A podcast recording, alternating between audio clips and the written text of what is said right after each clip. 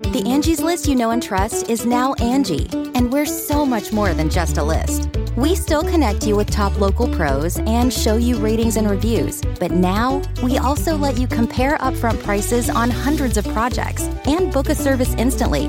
We can even handle the rest of your project from start to finish. So remember, Angie's list is now Angie, and we're here to get your job done right. Get started at Angie.com. That's A N G I, or download the app today. Greetings, humans. You have entered the command zone, your destination for all aspects of Elder Dragon Highlander. Enjoy your stay. All right, everyone, welcome back to a very special episode of our show, The Command Zone. My name is Jimmy Wong with my co host, I'm Josh Lee Kwai. Yeah, strap in. This is going to be an awesome one. and we have a very special guest. Introduce yourself.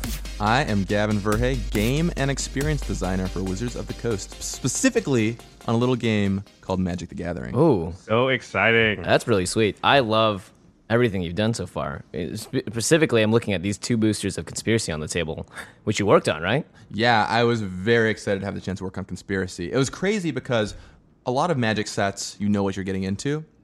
It's like, okay, we're going to release a, a big set this year. It's just going to happen every fall. That never gets Right. canceled. Right. But with Conspiracy, it was like, here's this crazy new idea. Let's see if it even works. And we played it, and people were dubious at first, but just as more people played it, it garnered more and more excitement. Like everyone became a believer by playing the product, you know? Right, Yeah. right. Like internally, you mean? Yeah, internally. Uh-huh. Just like I didn't when I heard about it, I didn't even think that was for me necessarily. Like I'm, uh-huh. I'm a competitive player. I, mm-hmm. mul- you know, multiplayer draft isn't exactly what I think of when Right, I'm right. having a good time. I don't even even play that much multiplayer. Yeah. But I played one draft and was instantly hooked. So when I got to be on the development team, I was really excited about it.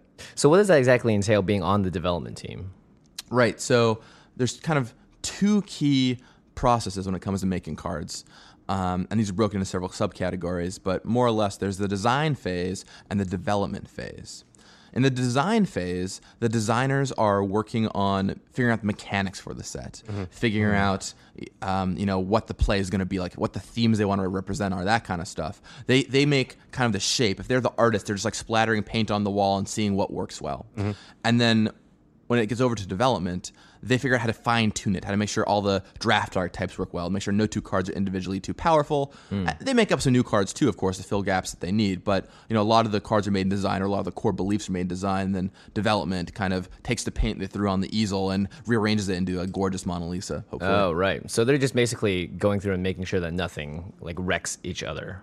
right. Some, Well, I mean, are- is the development team often made up of people who are like used to like breaking environments? Like, uh, like, don't you want people to come in and be like, well, like this is a problem because if I do, I, I see these connections that make it unbalanced.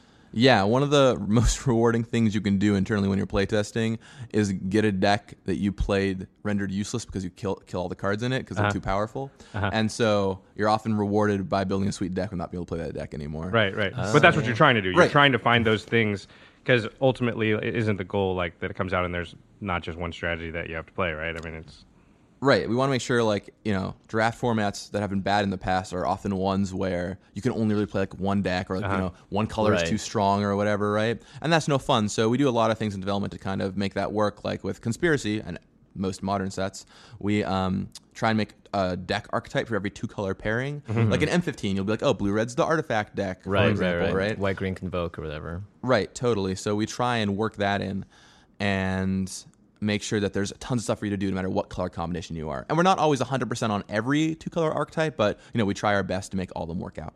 Yeah, I think that's the one thing I found the most because Josh and I have obsessively drafted this now, drafted this now, and it's like there's conspiracy always is awesome. I've said it before. Go out and play it. There's always something fun to do, even if you're not in the colors you like. You're like, oh, I got screwed out of this, but then you're like, you can look through the pack and be like, well, I can actually do this whole different style of play, and it's like going to affect how I talk at the table and stuff too. Well, I mean, something that you said earlier, which is like people were unsure about it, and then they were sort of converted. And like, I mean, one of the great things about this set is just what it says about Wizards, about their uh, desire and their. Uh, they don't have an aversion to sort of taking risks. I mean, this is kind of a big risk, and I think that Yeah. like, like yeah, that's an admirable thing in a company. I mean, if you're playing a game and and you see somebody, you know, the company that makes that game release a product like this, it says to you like, hey, this company's trying stuff. You know, that's that's really exciting from a player's perspective because Yeah. it's, it's not like they're just going to keep doing giving me the same stuff over and over. Like they're going to try some stuff. They're going to stick their necks out there, and you know maybe it won't always work, but I want them to do that because then they're going to come up with stuff like this where it's like this is like nothing we've ever seen. I mean, it literally is. Like, how often can you say that? Like, whatever game you've been playing for years and years, like, how often can you say, like, this is like nothing we've ever seen? Like, literally, it's stuff that you would joke about with your buddies at the kitchen table, some of it, you know? And they're like, nope, yeah, let's try that. Let's put that in the game. I mean, I guess there's no question there. Sorry, Gavin. I'm just singing your praises. Well, no, I think it's actually kind of a cool testament to how much spaghetti we, threw at the wall before a piece sticks. Yeah. Because conspiracy turned out really well, but for every conspiracy that comes out, there are tons of products we try out that don't make it through, and so Right. we're, we're always trying to innovate and come up with brand new stuff, and only some amount of it actually ends up making it through, and you know, only really a small section. Like for example, when we're designing a magic set. We'll make thousands of cards. Like the set only ends up with you know a couple hundred or whatever, Right, right? right. But we try out so many cards and so many mechanics and so much is left that I think what makes us such a strong company when it comes to this game that we've iterated on over 20 plus years Yeah. is that we just try everything out. We're willing to, you know, spend a year or longer just designing a set mm-hmm. and figuring out all the intricacies that go into it. Yeah. Kind of reminds me of like how some, you know, it's like you can play some. I feel like Call of Duty's gotten to that point where it, it's you can see the iterations happening. It's sort of like when you watch House or whatever, and every episode's like, okay, someone's gonna get sick, and this is gonna, gonna happen faint in the first five minutes. Yeah, and then you're like, all right, by like the sixty percent mark, we're gonna have a revelation, and it's like if if every set was released in Magic like that, it, no one would, you know, I would just be so bored. But it's great because you have so much variety, and I think Conspiracy is a great example of that. All the stuff you guys announced at this year's panel at Comic Con, we should mention by the way, we Oh, are exciting. Comic Con. oh yeah, you might be listening to this a week later, but yeah, we're here at Comic Con. Gavin was on the panel.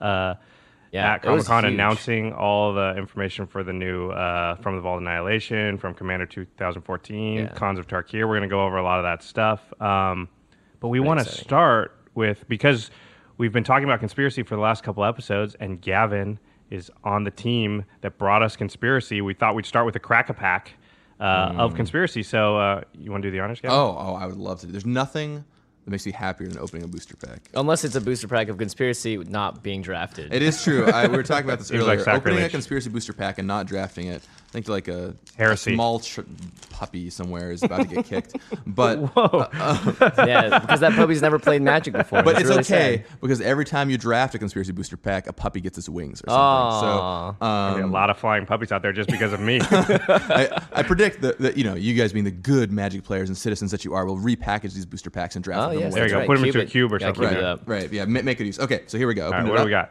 All right, I'll just go through the cards in yeah. order. So we have Stave Off, little little combat combat trick. trick, yeah. Yep. Turn the Tide, Oh. which is a, a card. Um, Ajani's Sunstriker. Oh, Two okay. lifelink, Two Okay. lifelink. Nothing That- I've seen so far that's like, okay, usually when I'm going through a booster pack, what I look for are things that are really going to pull me in a direction, you know, Right, or like right. that first pick, I want something strong that's going to take me somewhere, and none of these are quite doing it yet. But then we get to card four, which is Vent Sentinel. Ooh. And um, I'm not sure, you know, just come to keep in your mind, but I love the Vent Sentinel deck. It's great in conspiracy because you can be a little defensive. You have all these Yeah. defenders, no one wants to attack you, and then you just systematically take people out. I have Right. such fond memories of this card from Rise of the Eldrazi, and I got to be honest, like I've I really have wanted to make it work, and I just haven't been able to really. We we saw our friend Sam did. He he drafted Defender, Cinder Walls, Vent Sentinels, and uh, the the Chariot. Warmonger's chariot, so he's Oh, attacking you with a five Turn, five on like, turn three. three, but he Yeah, still that- didn't win. It's it's Yeah. I, I want it I want it to work bad, but I haven't been able to make it work. I, I've won a fair amount of games with it, All right, but, all but right. it, it, uh, It is great just being like, and you die. You need those And you uh, die. flying gargoyle walls. Uh, Yeah. if you don't have those, I think it, the deck is uh, it's not going to win. it- it's also it's hard because People can see it coming. Yeah, they see it coming. They're like, "Uh oh, he's the Vent Sentinel guy. We're not going to let this happen to us again." Like, it works. It's a great trick if your opponent doesn't know what's going on. The problem is the text is literally written on the magic card, Yeah. so it gets tricky. uh, Chartooth Cougar, eh, Four four you know. fire fine. breathing. eh. It's a bit expensive. Oh, it has but- its mountain cycling. Mountain right? cycling, yeah. Yeah. Echoing Courage, which is you know, In the token deck, it's actually strong. yeah, Yeah, it's a totally fine card. Still, nothing is like you No, know nothing's- striking out yeah. to me. Vent Sentinel's like the first thing I see that's like, okay, this Yeah. is something I want to take. Grudge Keeper. Okay, that's that's. That's I mean, for the vote deck, black white vo- first pick it. voting, that's Yep, if you want to go black white voting, playing it's a great. few of those can definitely be nice. I'd still probably take the really heavy Vent Sentinel commitment over the Grudge Keeper. Yeah, I commitment. agree. Mm-hmm. Just because, especially, you want to take a card that, like, if you take Vent Sentinel, you can maybe just cut off defenders and just get all of them that come. Right. yeah, exactly. right. And no one's even gonna know what's happening. Does that mean you think the Vent Sentinel deck is stronger than the vote deck? Um, I do think the Vent Sentinel deck is. Well, it's got better synergies than the vote deck. Yeah. Like when the vote deck comes together, you're playing with like a bunch of reasonable cards, and that works out. but and it's going to be good no, no matter like how much voting stuff you get. Or with the defender deck, it's way higher variance. Like if you get it all, it's awesome. And if you, you only have one Vent Sentinel, it's a little sketchy. Yeah, Right. a little sketchy. Oh my gosh, just just a tad. just a tiny bit sketchy. Um, I mean, I would normally pass Event Sentinel here and hope it wheels. If I even if I thought I wanted to go into that, because then I would know like, okay, I'm going to get all the defenders from here on out. Well, When a big question, and this is something you don't think about in a normal draft right here, is how many players are at your table. Yeah, which is a, Right. Yeah, we talked about that in our set review, which is like that's a really important part of the equation. Because if there are four players, it means you're way more likely to get it back. Although it also means that there's less to be open in the draft too. Yeah. So you have less you can see. So it's harder to go down this kind of like linear defender strategy if they're just less boosters because you're just going to see less of the cards you want to see. It also means that you're going to have to kill four players with your Event Sentinels instead Yeah. of three, or you know, You just got to get the others to kill themselves. Yeah. yeah, exactly. Uh, we got Wrap in Vigor, which is uh, it's, it's a fine, you know, it's a This is fine like the combat trip twenty third pack. card, Uh. right? Yeah, if you like combat, this is going good for you. Okay, uh, then we I've get to never ass- played a Wrap in Vigor. Ooh, then we get to assassinate, which is nice. that's a solid Okay. card. R- removal spells are awesome, of course. And Yep. r- draft, you always want your removal spells highly. I take them a little lower in conspiracy though, Yeah. just because Yeah, there's four so much players. stuff. Yeah, There's not card uh, parity like it normally is. It's actually card disadvantage. Also, that one's sorcery speed, and normally in multiplayer, like you don't know who's coming at you. It's not like in one on one where I know that guy's going to attack me, so I want to kill Yeah. this creature. A lot of times you're like, I don't want to kill that creature unless it comes at me, and then I want to kill it. But with sorcery speed stuff, just not as good. Yeah, it's it's hard to to make that one work as well as Yeah. you want to sometimes. Still a strong card. I mean, it still kills something. Well, it's like you know that you're only going to have a few removal options across the board, you know, in every set. So when you're drafting it, you need to know, like, well, there's a good chance I'm not going to see any more removal in black, except for like this card or this card. It's like, so you're like, Ugh, I want to, but sorcery speed. This doesn't always work for a lot of reasons, but I like to believe that if I just pass it, other people will kill other people's creatures, and Yeah. it'll all be okay. it's like, ah, you just kill each other's creatures. I'll just then sentinel you at the end of your turn. Yeah. Okay. Uh, S- Stasis Cell. Okay, That's okay. You that's know. fun. It's probably better in this than it's ever been because you can move it around. So I can like keep your guy tapped. Then uh, when your turn's over, keep the next guy's thing tapped. I mean, you need a lot of mana, And but well, the thing is, I mean, the mana cost isn't too bad because it's a multiplayer game. You're going to get more mana just out in general. you But still need eight mana to do Yeah, it twice. it I is- mean, it's it's, gonna be kind of. What what we like to call this is kind of like a more rattlesnake card, where it's also like if you attack me, this is going on your creature, Right. So don't do that, right? Right, and right, people are like, okay, all right, I want to attack you. I, I like it, you know, I like being able to have that kind of Yep, like yep. weight to throw around because no one wants their creature to go away. So Yeah. it's, a lot of games of conspiracy. If you're if you're playing with a politic heavy crowd, can just be won based on like getting pe other people to attack each other alone. Yeah. it's one of those Sun Tzu cards.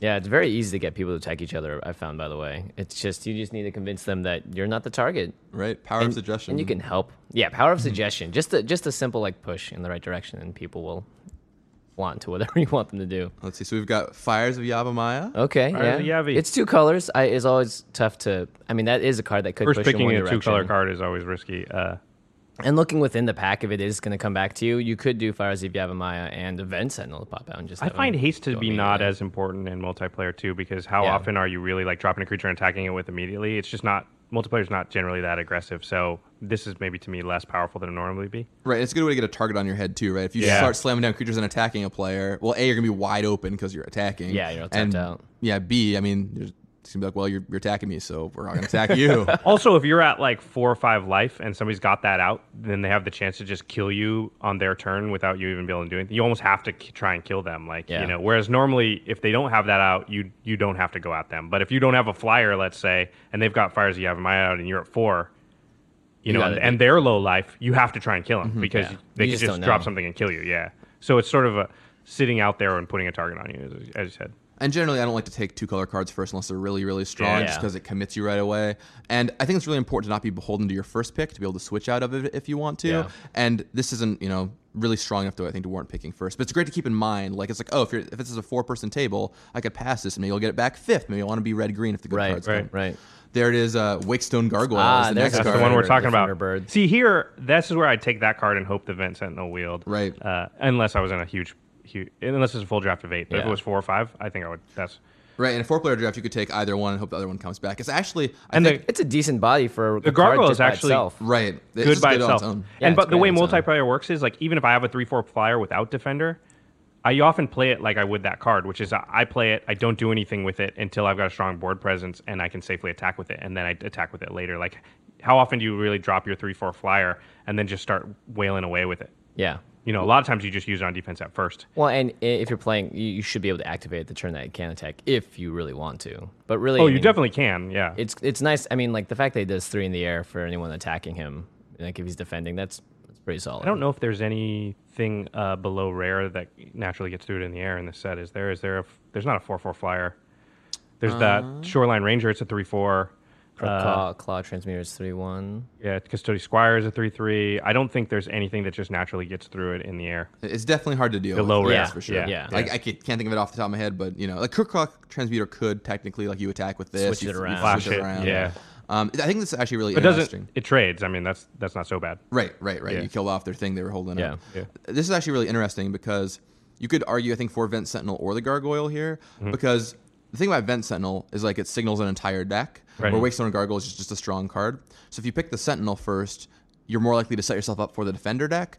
Or if you pick the Gargoyle first, you're more likely to just have like a good card. A good white card, That yeah. maybe someone takes the Sentinel and then you get cut off of defenders. Who knows? But, But the Sentinel to me feels like almost picking a two color card in that you're committing to a certain deck, right? Yeah. Whereas Yeah. the Gargoyle feels like taking a monocolor card that you could then move into those two colors you want later. Right, right, right. Yeah, I think I think out of those two, I would take the gargoyle over Yeah. the sentinel also. But I think it's an interesting discussion. Okay, next up we've got more cut va- uh, banshee. Oh, yes, that's a good great card. one.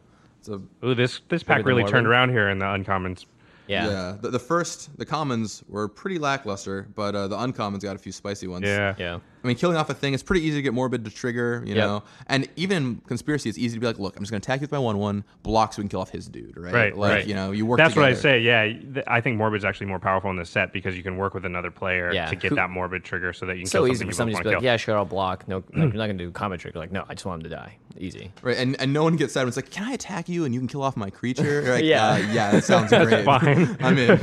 Yeah. All right. Uh, at rare, we've got a pretty spicer one. I see.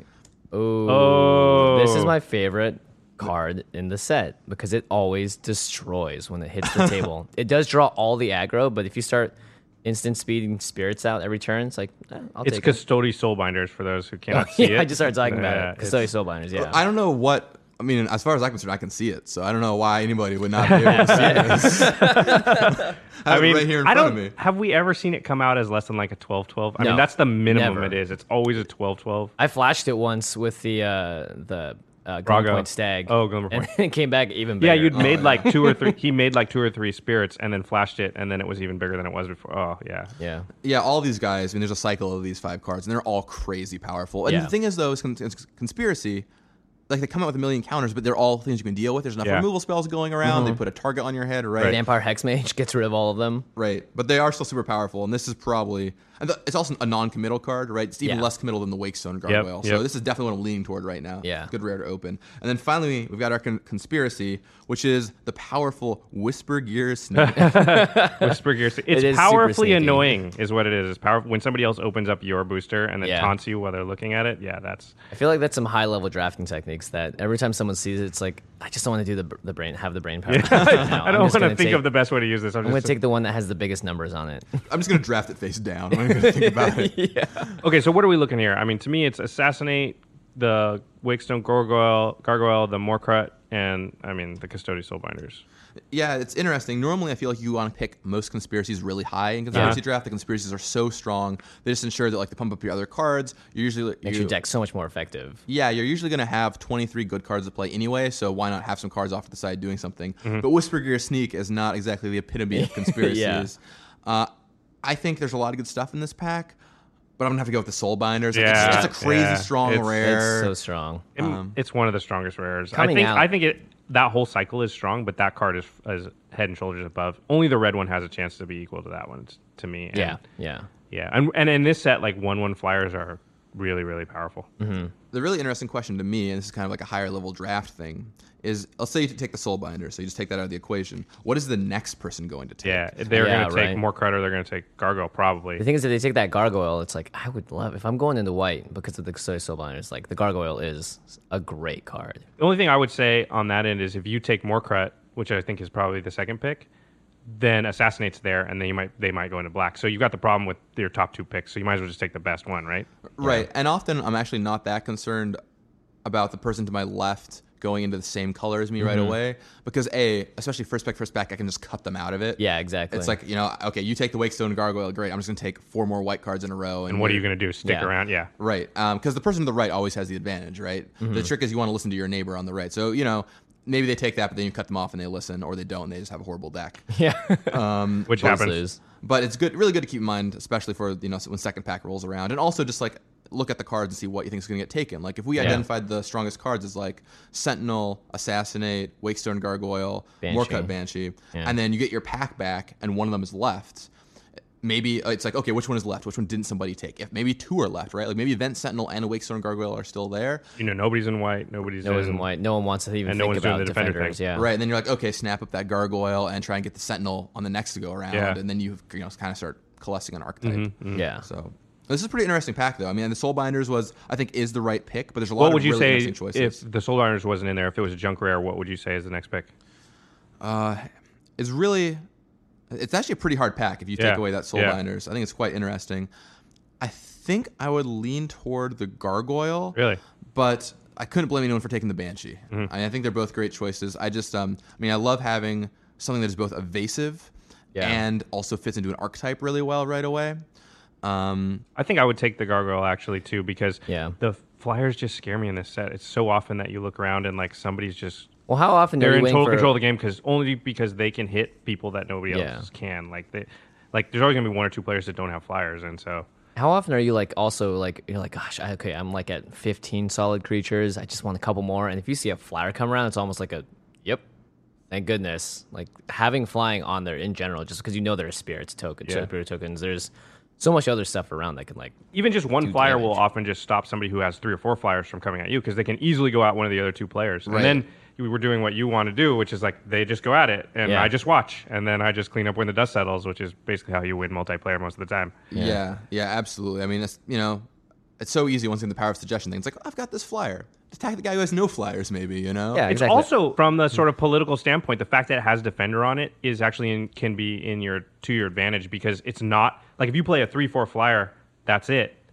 It's actually more threatening to somebody than your three four flyer with defender. So you're Yeah. like, it's just to defend. It says it right on the card. Yeah. I mean, you ignore that rest of that other part where I you can can be like I attack don't even with have it. the mana to make him into whatever you Yeah, know? exactly. Right. It's like, oh, I'm quote unquote opting to play a four drop or another five card drop on the next turn, right? I'm not attacking you with my guy. Look at how nice I am, man. Right. Yeah. And then you're, you know, the mafia boss. And hey everyone's yeah let, let me cut you a deal yeah. yeah it's a solid pack though I, I soulbinders all the way of course Yeah. All right. me at least. yeah, I think we're in. I, So- I think I first picked that more than any other card because Wow. every time I see it come around, I'm like, Well, I mean, usually I'm playing. I don't think there's an uncommon or common in the set you would pick over it. Is there a conspiracy or a like I know Gavin spell, Gavin has this is pretty good. strategy of like take all the conspiracies basically all the time. Would you take any conspiracy over that Soulbinders or is it powerful enough to I could definitely see taking a conspiracy over it. I Yeah. think I wouldn't take like maybe one of the weaker hidden agendas, maybe, but like a backup plans where Ooh, you get the two opening hands is really strong. Um, you know, there might be a few I would consider. It's also once again the conspiracies base always make your deck just because they're always Right. going to do something, uh, unless you're like Whisper Gear Sneak, which isn't really a conspiracy. Um, and so you're guaranteed to play them, and you're guaranteed to help your other cards out, and you're. I found in conspiracy the packs are powerful enough that you're basically always going to have enough cards you want to play. Right. Yeah, yeah. So I'd rather just take like the thing that's going to make my deck and be like a you know an extra card free. bonus free card. yeah, right. yeah. Um, so of course when you're up against Custodi Soulbinders, which, which is a bomb rare, it's hard to choose. That's what I mean. Is that on the level of? I think for me, like, hmm, I don't think I would take. I mean, I would take World Knit just because I haven't played it yet. Like, I would take Lore Seeker. Lore Seeker because I haven't Just played it 'cause I yet. But I don't know that that, I actually like if I was just like, let's say like I really had needed to win. I don't know. I don't know. Yeah. Well, it's also It's right on the on the line there. it's like with backup plans, you know it's going to work in every game you play, or with the Soulbinders, you you, might might just not never draw it. draw it. Right, So I. I might actually take like a backup plan. So I think once again, That's hidden, hidden agendas, I might not, but I just haven't noticed backup plan to be as powerful as I thought it was going to be because Well, do you, a do slow you really start. see though? Because sometimes they I've had it a couple times. Yeah, I've had it a couple times, and it's like I've actually I've actually sometimes just chosen the weaker hand with more mana is what I want. I guess that is a choice you're making, but I've just noticed slow starts in conspiracy aren't punished Yeah. that hard. So to me, like backup plan, it's good. Don't get me wrong, it's it's awesome, but you know it. I don't know. I don't know how often I've been like, man, I lost this game because of a slow start or, a, or Yeah. And you don't really want a fast start in general. Like you don't want to just curve out and because then everyone's just going to kill you.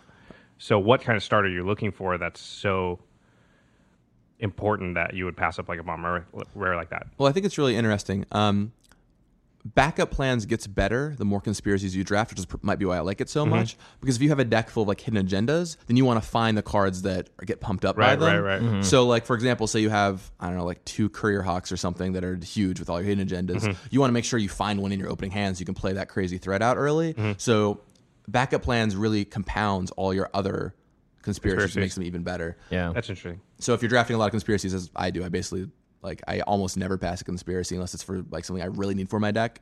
Um, then it, yeah, it works out better. Or if backup plan is the only one you have, I mean, it's still strong, but maybe a bomber would be better in your deck. yeah. Interesting. That's what I love about conspiracy. There's so many different ways you can draft it. Yeah, yeah. so many different ways. And every time is a fresh experience. So make sure you guys crack a fresh pack. Of Magic the Gathering, TM. TM. Ding. I Oh, needed theme the song ding. I was going to say the ding too. Oh, I don't nice. know why. Uh, yeah, So, hey- so being on the on the team for uh, for this set, like, can you tell us a little bit about like, do any of those cards like spark any memories from you as far as from the design perspective? Um, I don't remember which ones are reprints and which aren't, but uh, I know Whisper Gear Sneak is definitely not a Yeah, reprint. that's definitely a new one. Um, well, I guess I have a, a couple stories I can tell about cards in this booster pack. Um, I'll talk about this about the Soul Binders first because Uh-huh, that yeah. was the card we wanted to take. Um, we originally only had, think we only had one of these cards. Like there's one one of the five. I don't remember which one. Oh, it wasn't a cycle originally. but it wasn't a cycle, Mm-hmm. and they were just playing so well and so much fun, and it was cool. This was like an environment where we, where we could put them right. They're like fit here better than in Commander, I think. right. Uh-huh. And so we just expanded it out to five, and they all played pretty well. I, I think actually, like the original ones didn't have the second ability that removed counters. They only had like the first thing. They So they were just just a got big creature depending on Right. what other circumstance was. yeah, but we wanted to make them a little more special, be a little cooler, you know. Um, and so we tweaked that a little bit. I remember so cards that were in the file from the very beginning, as far as I can think, were um, Grudge Keeper. Uh, What's what's the voting guy? Uh, Brago's representative. Brago's representative. Grudge Keeper and Brago's representative were in there from the very beginning. And I remember when you would show somebody the set for the first time, they would read those and they'd just stop. They'd be like, wait, you get an extra vote? What does that even mean?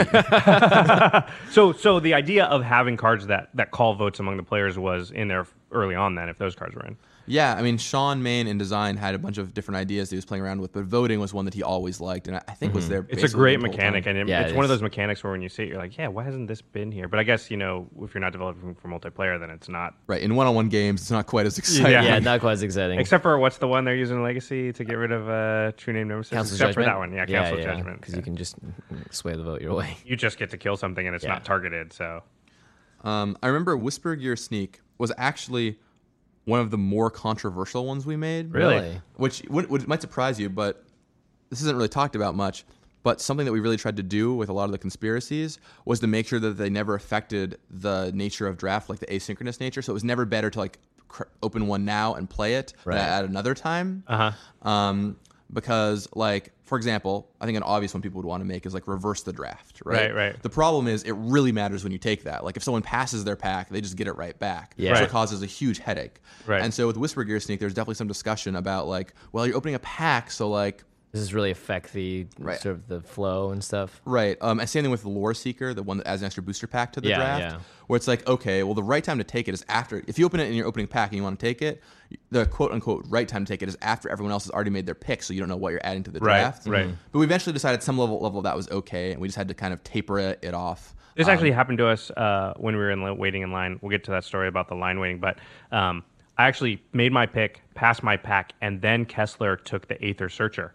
And I was like, crap, because I had passed him like a perfect card for the Aether Searcher. In fact, it was the red version, was Ignition Team, the red version Mm-hmm. of Custodi Soulbinders, because I wasn't in red. But if he'd taken the Aether Searcher before I passed my pack, I might have just taken it so because there was nothing else in that pack that would have matched up well with the Aether Searcher, and so you know I was like, it's exactly what you're talking about. But you know what? That was the fun of the draft. It was like, oh, and and for my spiky nature, I was like, oh, remember this in the future.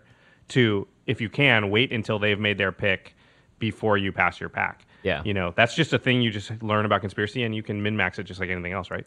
Well, and yeah, the good news is conspiracy is usually just like a casual fun format. Right. So Yeah. I think if it were like being played at the Pro Tour or something like that, it'd be If a there's lo- a like lot prizes on the line, then it's like totally different. Yeah. Right, and then it, it does get kind of unfortunate because everyone's just staring at each other, like waiting to pass the pack. Yeah. Like, everyone Yeah, knows like, what's going They on. They probably have to put it on a clock or something. Like, I don't even know what they do. Uh, it's like uh, it remembers. Did any of you guys ever draft Innistrad block? Yeah, I You did. did. So Innistrad block had these double face cards Yep. in them, and the draft rule was you could see what everyone else's was at the table. Right. And there would would occasionally be these weird situations where, like, say I open Bloodline Keeper, which is a black bomb rare, Mm-hmm. and Josh, who's to my right, opens Bloodline Keeper, which is a black bomb rare, and he just.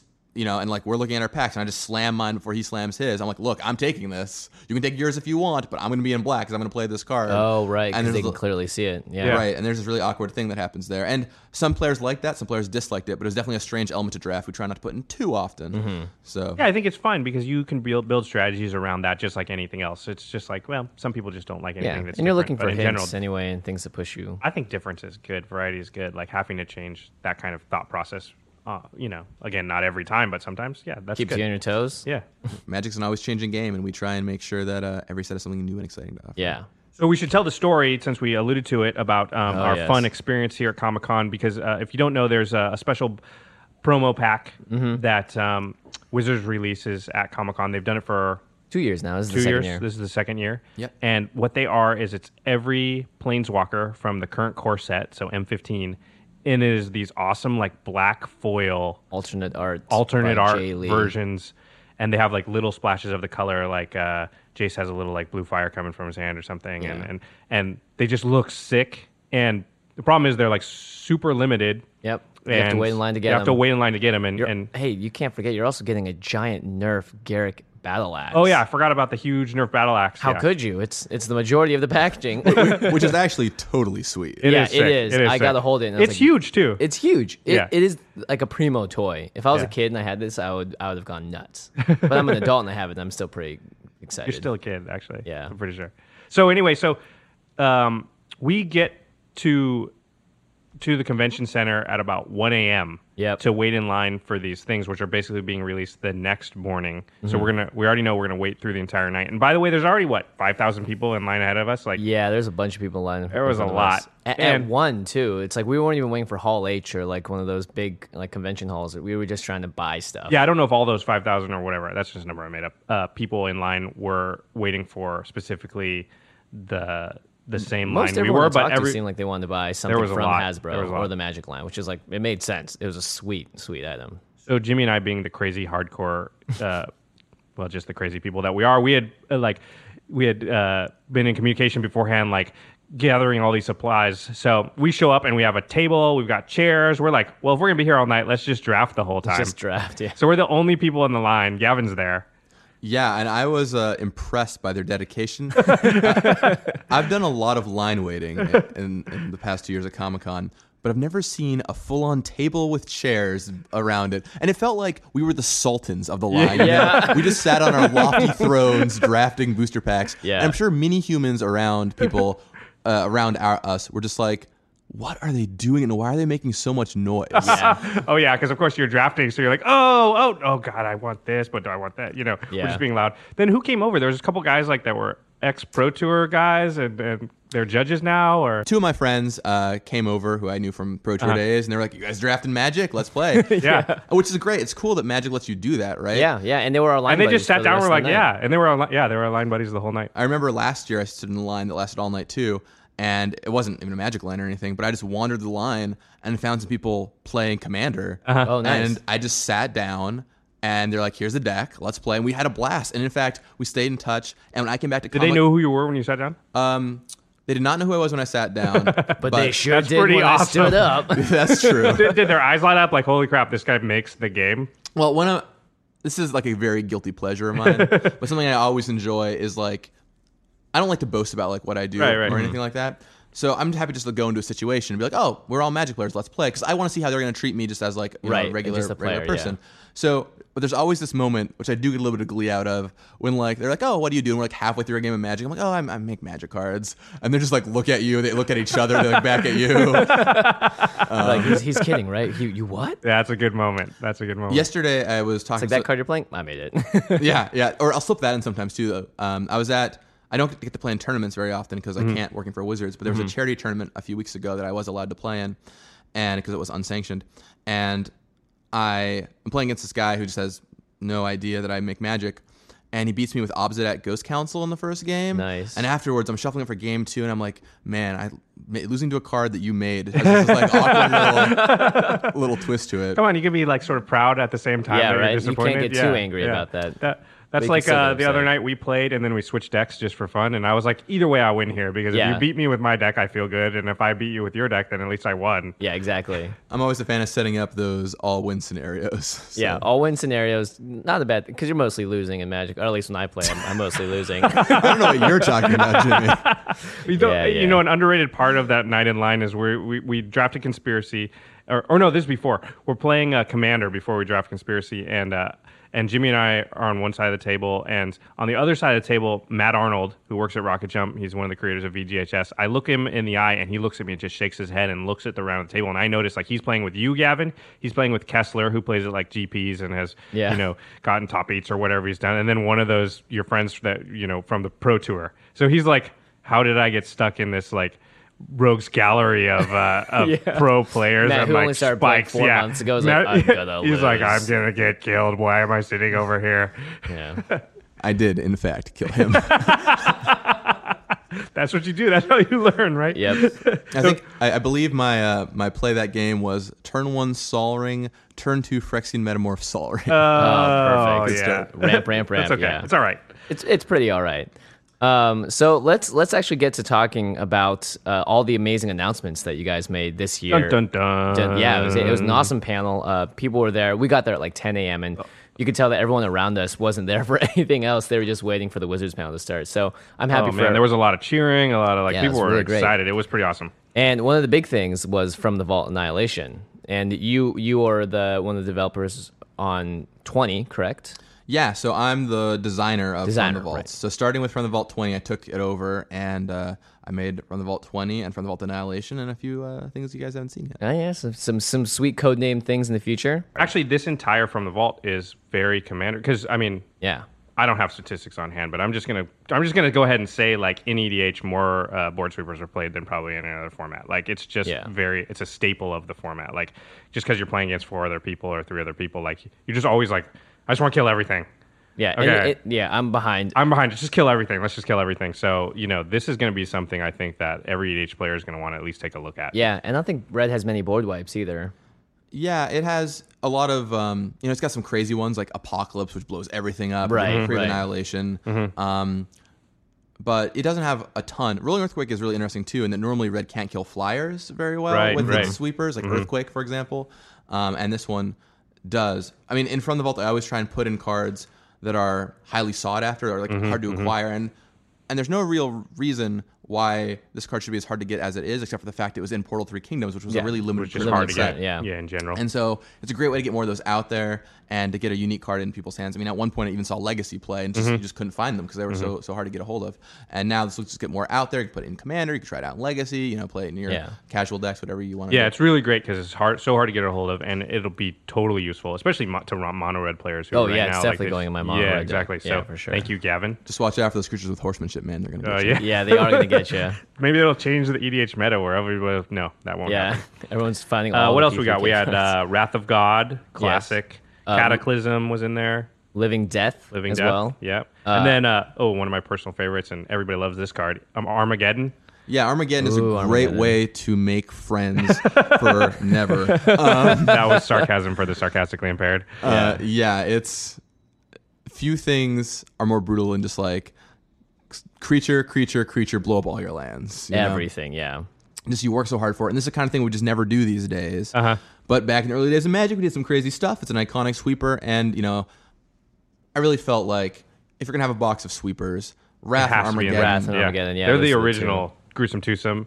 Back when I started playing, which was basically at the start, like yeah, Armageddon it was not a big deal. Like people just did it all the time, so you didn't like. Now it's like you play an Armageddon, and the whole table will like slowly turn towards you and glare at you, Yeah. and then go up, and then And then go like, I'll let's try kill and kill you, yeah. I can't. I don't have any lands. I can't cast stuff. Next game though. it's so funny that back in the day there was this deck called Erhnamgeddon. I don't know Uh-huh. if you guys are familiar with this. It was a deck that used Armageddon with this Erhnam Djinn guy who was like Mm-hmm. a four-five creature that gave your opponent's creatures forest walk. And everyone for the longest time was like, "Oh man, Erhnam Djinn is so powerful!" Like it was using this crazy deck back in the day. And then we re- reprinted it, and it did absolutely nothing. And people were like, "Oh yeah, I guess, I guess it was the destroying all the lands." It was part of that mostly deck. really Armageddon that was powerful. Yeah, And uh, Wrath of God, if you haven't seen the uh, From the Vault version, we uh, showed it off a couple months ago, but it's got totally awesome new artwork. Yeah, it shows all the art in is amazing in this. the thing I love about Wrath of God is it is it shows a literal god from Theros, Heliod, blowing stuff up. It is Yeah. literally Yeah. the wrath of a god, which I thought was Pretty really sick. awesome. Yeah, Heliod's a bad dude. His uh, I, I like how the story's gone for the Theros block, and Heliod is not everyone's favorite guy. So it's I mean, it's apt that he's blowing it all up. Poor Elspeth. Or Elspeth, she'll she'll rise again potentially. Who knows? Something I always try and do in front of the vault is make sure that all the colors are represented. I Right. never want to, you know, be like, okay, here's this box, which is only good if you play one color. Right. Like even if I were to do something where it was like really focused on a theme, I would try and get cards from all kinds of different colors to mm-hmm. represent it. You mm-hmm. know, so there might be exceptions of that in the future, but I definitely try and represent as much as possible. Um, I I mean, I think this is an auto buy for me, just because It's a a staple for anybody who plays EDH. yeah, I think it- like you're going to be able to use great all these cards. Yeah. Well, I think it's awesome for Commander and also if you're a cube player too. There's so Oh, many great yeah. cards in there. Yep. Like Rolling Earthquake is a card once again that's really hard to get, but is an awesome cube card. Like Yep. it's Earthquake and it kills off flyers and it just gives you some more variety to play with. Yeah. But it's just so hard to get, and now you can finally have the chance to put one in your cube and make it all foil and new card Yeah, frame. plus and it's Yeah. going to be shiny. You can't you can't deny the all foil and the new uh, the new card s- format and the border and everything. Yeah. That's pretty exciting. I, I do like what what's been done with the border. I think it makes the card pop. I like how you have a lot more room on the bottom for you know artist name and number and all that stuff. So it, I, for me, it's I'm a big fan. There's a brief moment where all the cards just look like planeswalkers to me with the Oh, new card, right. card frame, but it's, now I'm just so used to it. Like, I mean, I haven't actually been playing with the new card frame much longer than you guys have because Oh, true, we 'cause- don't we don't play with when we play with like playtest cards which don't Mm-hmm. have the frame on them. But the transition was so fast. It took like a day or two, and then very quickly I was just used to it. Now it's actually kind of off-putting when I combine cards of the two Yeah. different borders, just because I want all my cards to look like the new frame. It looks so good. The Yeah. new frame to me looks like like when plasma TVs first came out, and they're just like sleek and they're just like sharp and they're just Yeah, like they pop a glossy little and they more. just pop good. And like n- then when you look like in an old tube TV, you're like, how do we think that looked good for so long? Yeah, right. Yeah. So yeah, I really like. the Well, it was the only thing we had. We didn't know what we had until we got something better. Right. About In, that. in 20 years, when we're all having like TV beamed into our heads, we'll be like, how did we everyone ever watch television? yeah. What? And also, like, why did we ever drive our own cars? That's that's gonna be a legitimate question. In, Right. but in we'll 15 still be playing Magic. Yeah, That's right. I, I, I hope so. That's I, my goal. I hope to. I seriously do hope to open a box of conspiracy when I'm like 50 years old and be like, guys, let's do it. And people will be like, oh my gosh, this. We got to gonna be slow down on drafting it then because I'm running out of boxes of it. Oh, that means you just got to buy more. Yeah, true. Yeah, yeah. Well, Josh, why don't you go buy more booster packs? All right, let's move on. There are a couple of other fun announcements. The Dual Decks Anthology, I think, is great. That's a great way, again, to get cards that are just not around anymore because it was a print run in the past. Um, the, the Divine versus Demonic deck, I know for sure, has a couple of uh, staples in there for a lot of EDH decks as well. So I'm really excited about that, which is sweet. yeah, I mean, the original dual decks are a ton of fun to play. If you guys out there have never had a chance to Yeah. play them, and I'm really happy we get to release them again because they, you know, they're just hard to find. They were made several years ago, and now you can finally get your hands on some and and play them. And plus, I always enjoy combining the dual decks in strange ways. Yeah. Like I love Oh, seeing cool. like Jace versus Garruk or whatever. You Yeah. know, Yeah, yeah, yeah, yeah. when I go spell sling at like tournaments, like pre-releases or whatever, I'll often bring a box just has all the dual decks, and I'll be like, if you don't have a deck to play, that's great. Just pick one. I'll pick one. We'll play. Yeah, That's I cool. think it's I think it's honestly one of the best ways to teach someone how to play the game because it's it it had two decks that are meant to face off against each other, and even if they're not meant to, you can use two different ones. But it's like they've got all the core elements of how to play, and it's very thematic. It's very flavorful for Mm-hmm. like elves versus goblins. It's just that's great. You never see that matchup really anywhere else. Yeah, I mean they're a little complex for some players, but once you have like the very basic grasp of Magic, it's an awesome play to dive right in. It's like okay, I Right. learn about all these cool mechanics, see all Yeah. these cool rares, right? Play some spicy cards. Let's talk about something uh, past the dual decks that I think is very exciting, and it's Commander 2014. Oh yes, very Yes. exciting. And the big, big Super announcement, exciting, yeah, actually. if you guys Holy haven't crap. heard, is uh, mono-colored commander decks for 2014, and a planeswalker can be your commander. We have Teferi Temporal Archmage, uh, and he is awesome. I mean, this card looks great, and it says at the bottom, Teferi Temporal Archmage can be your commander. Words you have never seen ever. I mean, the door that card. this opens is like it, it opens into like the end of Raiders of the Lost Ark when they're pushing the Ark of the Covenant into that huge warehouse. Like that's the door that it opened. Hold on, I want to read them just in case you have Oh, yes. people out there haven't heard. Uh, Teferi Temporal Archmage. He costs t- four and two blue, so six total. He's a planeswalker. His plus one ability is look at the top two cards of your library, put one of them into your hand and the other on the bottom of your library. Uh, his negative one ability is untap up to four target permanents Permanents. Ooh. not just yours. Um, and his negative 10, his ultimate, is you get an emblem with You may activate loyalty abilities of planeswalkers you control on any player's turn anytime you could cast an instant. And he starts with five loyalty, I should say. So you'd have to plus one him five times to uh, fire off his ultimate. Yeah. Which is this is kind of in a theme we've been seeing lately uh, with things that affect the loyalty. Uh, Right. Either like counters or usage. and- Chain Veil and, and, and a. Johnny. The new Johnny does that. Uh, so it looks like. I mean, I don't want you to have to give anything away, but it looks like we're sort of moving into the realm of like making your planeswalkers sort of work more in concert together. Super friends. Yeah. Well, it's interesting. So, planeswalkers, out of all the different card types, have some of the most limited design space. Right. Just mm-hmm. because they're really hard to get right. Like we spend more time developing planeswalkers than basically any other card, and there's only so much you can do with them. Mm-hmm. So we're always very careful to like kind of conserve it. And, you know, we haven't really done a lot with that in the past. So. You know, we've done a couple cards like that now, and maybe there'll be some more in the future. So, um, and I think you know it's a cool place to explore. Yeah. It does seem like the, the ultimate, especially, is seems like a, a, the sort of thing that you can sort of break in something a format like EDH, where you know a Uh, lot of the earlier planeswalkers can are not double and see designed to have their stuff. yeah, it's it's it's a something that changes the basic design of all the planeswalkers that come before, where they weren't designed for that ability to be able to be used as an Instant instant. speed, yeah. And so, like, yeah, that's some place to start looking for ways to sort of break the or abuse as we like to do in EDH. You know, And if you you're looking for manage to infinite get this combos happen, and stuff like that, Yeah, this- if you yeah. make this happen, I want to see a picture of the table because that's going to be ridiculous. I mean, I, I feel like th- the biggest target on your back is when you're like, I'm at seven loyalty counters, and everyone's like, wait a se- wait, no, this can't happen. This can't happen at all. Yeah, Um, th- that's it's going to be hard to pull off anywhere just because it's ten. But you know, Yeah, it's Commander. You're going to be able to make it happen sometimes. Yeah, well, just like it, Commander is full of crazy dreams and fantasies you get to kind of unleash, and what better place to doubling season to Fairy than here? You're probably not going to do it anywhere else, you know. So, yeah, exactly. It's it's yeah one of the few times, and they're all Boom, boom. monocolored decks, which I think is really exciting.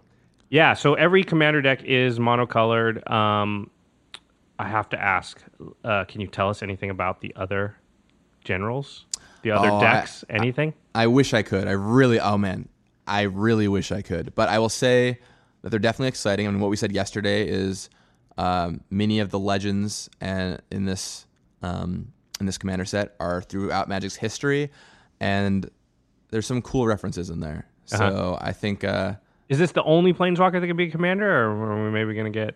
uh, it's a cycle of monocolored planeswalkers. So there'll be one for each deck. Ooh, So everyone is a Planeswalker as Commander.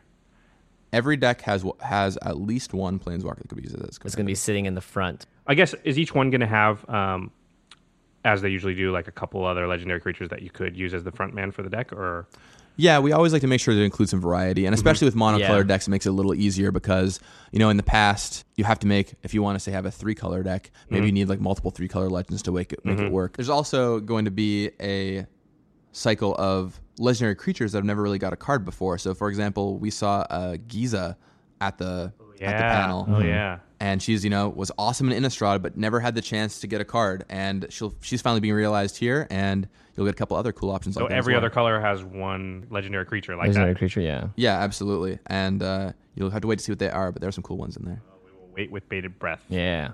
I'm I'm excited for Ghoulcaller Gisa. I can actually see lots of decks that could just abuse the crap out of that. Oh, she's super great. powerful. I mean, in Yeah, fact, you can even gonna sick. sacrifice a zombie if you need to to make two more zombies. Yeah. Just lets you split them over and over. So. Yeah, so yeah, Yeah. that's Zombie Baroken. engine. Zombie coil engine. Thanks to Zombie thanks to coil Ghoul, Ghoul engine. Caller Gisa. You can sacrifice defenders. This, this is great. Have a lot of power. So. That's true. That's true. Um, but there's a lot of cool stuff in it, and I'm ex- excited about the monocolor theme. I mean, once we Yeah. decided we were going to do Commander every single year, we wanted to make sure that we could do it in different ways, you Right. know. and so definitely. monocolor was something we knew we were going to get to eventually, and and here we are. I, I, I was really excited to see that because uh, you know now I can mix and match a little bit too. Like eh, it's harder to mix and match almost when you have like multicolor pre-made decks because a lot of the cards are going to be gold and I can't take those from one to the other. But now like any blue deck, I can use all the cards if it just has some blue in it. I, all these cards are up for grabs in that deck, and so uh, I really like that. It's- I think it's a good idea. Well, and sometimes it helps deck building just to narrow your possibilities, which I know sounds kind of lame, but especially if you're newer at Commander, it's like, oh, Oh, yeah. man, I have to build a Commander deck. I'm like three colors. How am I supposed to figure out what cards go in here? And if you're mono blue, it's like, okay, I can put all my cool blue cards in here. Yeah, right? yeah. And I mean, I, I- as big Commander players, I'm sure you guys know the pain as much as anybody of having to cut cards from your Commander deck. You lay, Oh, yeah, yeah. you lay it at, at the table and look over it like a sergeant overlooking his plans, trying to figure out like the one thing you can change. Yeah, I, I like the idea of mono mono decks just because it's like you actually don't see that very often when you play commander, right? You're always looking at two or three color commanders. Very rarely do you see a monocolored deck, and it, I think people sometimes view it as potentially just being too weak to other decks specifically.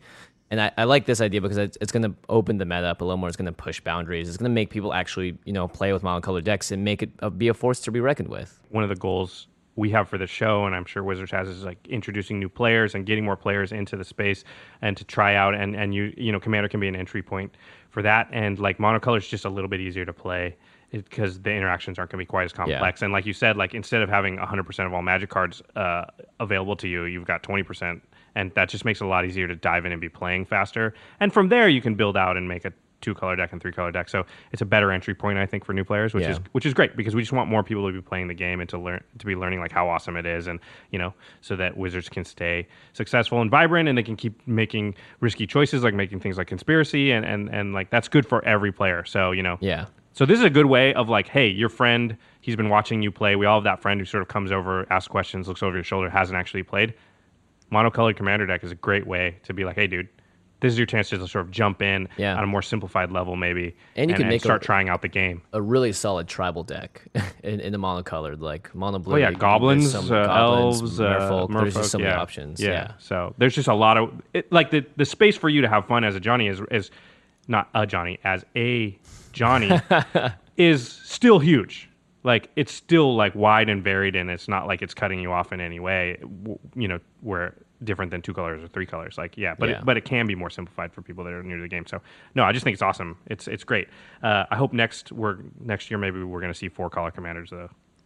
Who knows? Who knows, right? Maybe we will, There maybe we won't. You heard it here there first, May people. not. Right. You heard- you- As Rosewater likes to say, there's always a chance. there's always a chance. I just want. I don't even want the information. I just want to plug it. I know you guys have heard it plenty. There doesn't seem like there's too much more we can talk about Commander without without uh, going into these super spoiler revealy that we can't even get into. But I'm just I'm really excited. I think the Commander products Wizards has done a great job every year, just because it's like it feeds a growing market and it changes it up. you Well, that's interesting, Gavin. Can you talk a little bit about because in recent years we've really seen Wizards sort of like notice us as the multiplayer. Uh, you know, I feel like one of the reasons we started this show is because like ninety percent of all like coverage online or anywhere is by ex pros or pros about tournament style Magic, and which is great. Don't get me wrong, but ninety percent of people play the game like we do, which is like at their kitchen table at home, and you know, I feel like Wizards has sort of taken notice of that whole large aspect more in the in the design realm as far as like pushing s- multiplayer stuff more. Can you talk about that a little bit? Yeah, I mean, we definitely saw Commander boom. I mm-hmm. mean, and people love Yeah. it. This, there's for a long time in Magic, multiplayer meant so many different things. It could mean mm-hmm. like bring out your 60 card singleton deck. It could mm-hmm. mean like your 100 card singleton deck. It could be you know an eight player Emperor game or something crazy like that. And something awesome that Commander has done is really give a unified language to multiplayer. There's still a lot of other ways to play, of course. I think Conspiracy is a great example of that.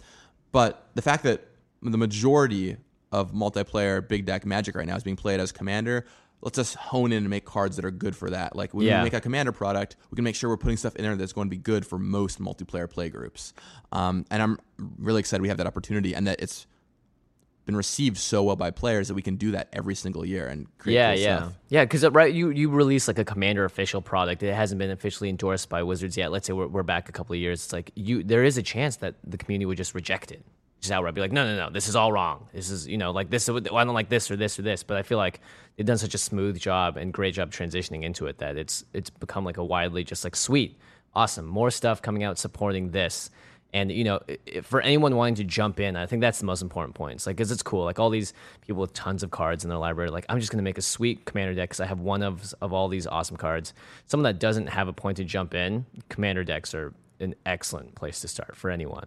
Yeah, and you're going to be playing with a group of friends, and we've talked about before. Commander EDH is a great uh, format in that like the best cards don't always win. So Yeah. like you can grab one of these things off the shelf, and oftentimes we've seen them win games with like guys that have like alpha and beta cards because all you got to do is like convince everybody else to attack that guy, and then you don't have to worry about him so much. Like there's because of the political aspect of the game, like your your individual card quality as far as like how bomb rare each one is or what set they come from is not quite as important, which I think appeals to a lot of people who, Yeah. you know, we don't have every card that's ever come out. Like that's just most people just don't. multiplayer is a great self-policing format, right? Yeah. If you're the guy Yeah. who's blowing everyone's stuff up, people are going to try and kill you. And if Yeah. you're the Yeah. dude who bought a commander deck and is maybe new to it, and you know maybe your deck isn't quite as crazy as some other people's, maybe they'll leave you alive for a little bit longer. Right, exactly. They probably will. They'll They probably probably, will. There's no reason to like you know like you're not a threat, and I'm you're I'm making an ally. If you attack you, you can be on my side when it comes down to it.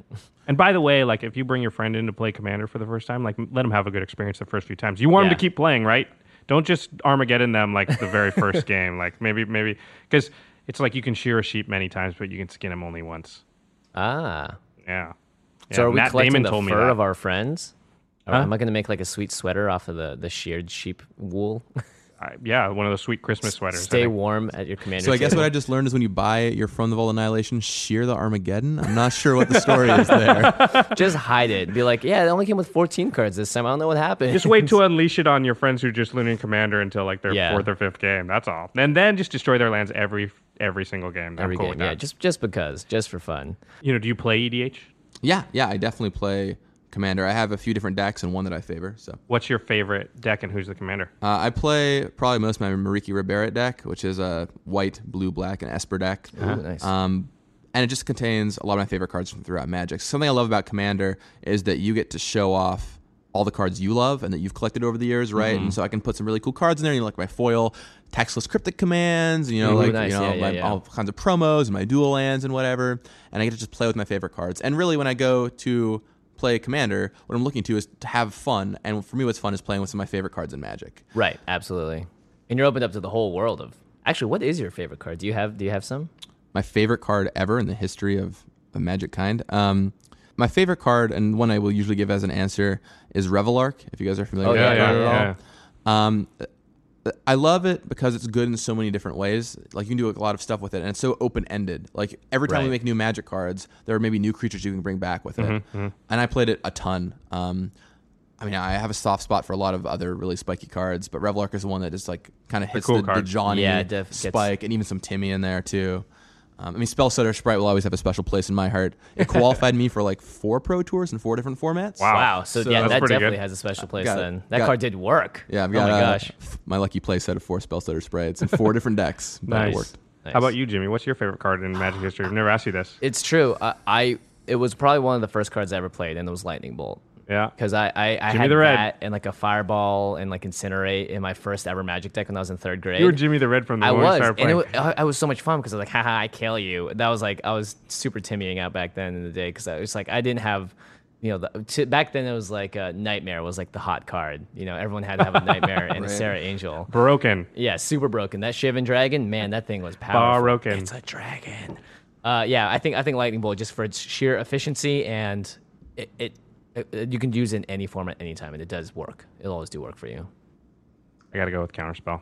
Counterspell, yeah. Safe bet. man. I'm, Answers answers anything. bet. Anytime you got a Counterspell in your hand, you're like, I'm going to use this. It's going to be awesome. I don't know when, but it's going to be awesome. Yeah. I will say one of my favorite cards to cast in all of Magic is definitely Mana Tithe, which is a one mana force spike in white from Yeah. Planar Chaos. And I enjoy it so much because they never see They it coming. never see it coming. Yeah. Yeah. And you only have to teach them that lesson once. It's like you know, uh, give a man, a, you know, cast a man a tithe once, Once. keep a man happy or keep a man sad for a game. Show him a mana tithe and counter is like bomb. He'll be play around for the rest of his life. That kind of thing. I don't know. That's But- true. It, you only, yeah, I feel like that happens in Commander too. It's like if you're playing a certain deck against someone, you only have to do one thing once, and then they just, you're like, oh god, this is gonna, oh, can't. They give you credit for having it in your hand like all the time after Yeah. that. Yeah. yeah, And in Cube, I'm just constantly terrified. Like, Oh, I know I yeah. have to play into it because they're not going to have it most of the time. But the 5% they're like mana tithe, the your sweep worst thing spell. ever. It's like, where did that even come from? You know? yeah, there was there was a draft. Um, so Brian Wong, who's on Limited Resources, is Right. a longtime friend of mine. We've played Magic forever, and we're playing a cube draft, and we were doing a team cube draft. So normally uh, we do like three on three teams, Uh-huh. and um, Brian asked John Laux, his teammate, and they, they were talking, and uh, John's playing this match, and John's like, Brian, does does he have force spike in his deck? And, and Brown's like, oh no no no, don't worry about it. And then the guy just mana tithes him. Brown's like, oh right, he had mana tithe. so Well, he did. He did. He was make the right technically choice. right. No, yeah, Brian he was technically right. right. He was- Yeah, he he, did not have force spike. and technically correct is the most important kind of correct. Yeah, So- exactly. Uh, yeah, That's card like, cards that come out of nowhere. It's like Commander's great until you see someone that's holding up two blue mana. Then Commander becomes fast turn. Well, it's tricky because someone's got to break that counter spell. Yep. But no one wants to be the first person to have their spell countered. You know? Yeah, exactly. It's better to just be the person with the counter spell. Yeah, and the worst part is is having to bait the counter spell sometimes with just a less powerful card, but then that doesn't get countered. It's like, "Oh, I didn't even want to play that this turn. I, I tried, guys. I tried. In Commander, I find that a lot of the time I bait counter spells with my Commander just because it'll always go back into exile. you Yeah. know? Right, So it's like, okay, I didn't actually spend a card on doing anything. Yeah. And a lot of times they won't even counter it because it's not going to get them ahead that far. You know? Mm-hmm. So yeah, it's true. Yeah. That's actually a good call. Like, here comes my big scary commander, everybody. Ah, great. here comes the card you know I've, you know I've had since we started the game. Pretty much. it sucks countering a commander, yeah, because you're you're basically one for nothing yourself. Yeah. yeah, yeah. It's, so. it, at least it's not getting hindered, or getting tucked away. And Sometimes you just have to do it. I mean, if Prossh is going to come out and literally Imperforos is on the table and literally just kill everybody, then you just have to do it. Yep, but you it just gotta do it. Yeah. Yeah. Oh, Commander. A, a game of many stories, I think, is how I describe it. Do you have a favorite commander story, Gavin? Before we go, we got um I don't this is a kind of silly story, but so uh every now and then I'll get flown somewhere to go spell slinging. Uh-huh. And I'll bring my commander deck because obviously people, people want, want to play commander. And we usually end up playing one on one commander, which is just because, you know, there's one of them and one of me, so it's a good number. Yeah. And I was playing my Merieke Ri Berit deck. And I play Merieke Ri Berit on my third turn. And he has, has like this, this insane start. He's playing like an artifact deck. And he played uh, Master Transmuter, which allows him to return an Oh, right. artifact to his hand, put it into play. And he like triumphantly is like, Blightsteel Colossus, your turn. I'm like, all right, steal it, kill you. think of that. Um, and he was like, oh, Oh yeah. that, that's interesting. It's like that. I should have seen that coming. Blightsteel literally the worst thing to play against that deck. Yeah, it's, they could just steal your stuff. It's funny because like he did it, and I was like, "Oh no, is it like lightning greaves? What's Yeah, happening gonna- now? yeah, Am I right. just dead?" And then he just passed the turn, and I was like, "Oh, Oh, all Is this right. gonna happen? Is this real life?" You That's know? pretty funny. What's yours is now mine. Yeah, I think the the sudden turnarounds of Commander are definitely some of my favorites. At least someone being so dominant, everyone being like, "Crap, we're gonna lose again," and then someone else just busting out out of nowhere, just ruining their well laid plans because they didn't see it coming. Always a good time. Sweet revenge, or vengeance, And- and- retribution. The thing about Commander is, I mean, you'll usually play a lot of games with the same play group, so Yeah. sometimes you can be pretty spiteful from you know, Oh, week yeah. to week. Oh yeah. Um, so let's talk. Uh, the the big announcement, obviously, of the panel was all the concept art here stuff, and I think the the biggest one that I, I'm sure you're very excited about uh, is the wedges, and the fact that you can actually refer to them by name now, Oh, I'm so excited! It has been so hard to not call them by their names, and just the Um, colors. and I'm just I have been terrified for like a year that I was gonna like put in an article somewhere or something. So every article I would like you know look through and make sure I didn't do it. Right. And it's great to finally have things to call these because we've had the shards you know for years now. Right. Right. And if you don't know what the shards are, uh, you may have heard their names before, like Bant, Esper, Grixis. There are three combinations of colors that came out in Shards of Alara, and uh, they're the allied colors. It's just like two color uh, guilds from Ravnica, Mm-hmm. Azorius, Selesnya have a name. So every color co- combination has a name if it's in two colors. Until now, we haven't had for all the three color pairings. Um, do we have them all now? Uh, we have them all now. Yeah. So the way the way to kind of think about it is we refer to them as kind of shards or wedges. So if you look at the back of a magic card, this is an easy way to do it. Huh. You can just look at the three colors next to each other are all Allied a- colors. allied colors. So they're all a shard. So if like I just pick white for whatever reason, uh, I'm like, okay, white and green and blue. That's a shard. So that's Bant. What we're doing in Khans of Tarkir is looking at the wedges, which are the clans, uh, which contain an enemy color. So you pick two colors that are, next to each other, like say green and white, and then you pick their naturally enemy, or their, you pick their natural enemy, which is black. So like green, white, and black is Abzan. So um, oh, and it looks like a wedge because it's a triangle across the uh, the the five. Exactly. That's how they got their names. In fact, I predict that by the time Khans of Tarkir block is over, they will not be called wedges anymore. We'll just call them clans. Kind of like how shards were actually originally called arcs, but now you never Oh, call interesting. them that anymore. Right, Because- right, right. And kind of like guilds are called guilds. And Yeah, yeah. so, um, just to go through the wedges, uh, there's Abzan, there's Jeskai, there's Sultai, there's Mardu, and there's how do you Temur? pronounce it? Temur. Temur, yep. Temur. like a femur, but with a T. And by now, there's You can gonna, tell. You can share that with the whole company. Uh, I, I, I you're patenting that. That's actually the tagline for uh, the set. I don't know if you're familiar. like femur, but with the T. yeah. If you played Temur at the pre-release, that's what it says on the pre-release box. yeah, just get around and chant, uh, "We want teamers, not femurs." So, first question I have about this uh, Wedge is super exciting. This is going to be awesome. How did you guys go about coming up with the names for each? I know people are like thinking like, "Oh, it's going to be hard." I've seen a lot of tweets already. I was like, "How are we going to like remember these names?" I'll tell you, But- to remember them. You'll remember them by just playing it. Well, it's amazing. Like we didn't over like a month or two. Mm-hmm. It didn't take very long to start calling it Grixis or Azorius or whatever you're calling it. So I don't. This is gonna, not going to be any different. But as far as like from the from conception, like naming each thing, like how does the names come about? yeah. Yeah, so I talked about design and development earlier, Mm-hmm. and also inside R and D we have another process which is called the creative team, Mm-hmm. and those are the guys who put flavor text on cards, make all the awesome artwork, give them cool names, and one of their jobs every set is to do a bunch of world building and figure out what Mm-hmm. the names of everything is. And I know for the clans they spent a ton of time getting these names right because they're going to stick as part of Magic forever. Forever. yeah, right? exactly. That this is what we're going to call this three color combination forever.